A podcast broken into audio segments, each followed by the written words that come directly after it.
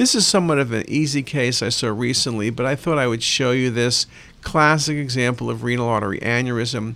Over two centimeters, which this was, patients typically get embolization or surgery, usually embolization. You can see it has rim like calcification, which is not uncommon, but it's well opacified. Aneurysms can be single, most commonly, or multiple.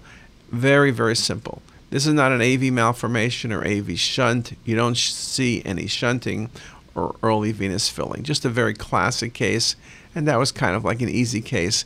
I just happened to like the images.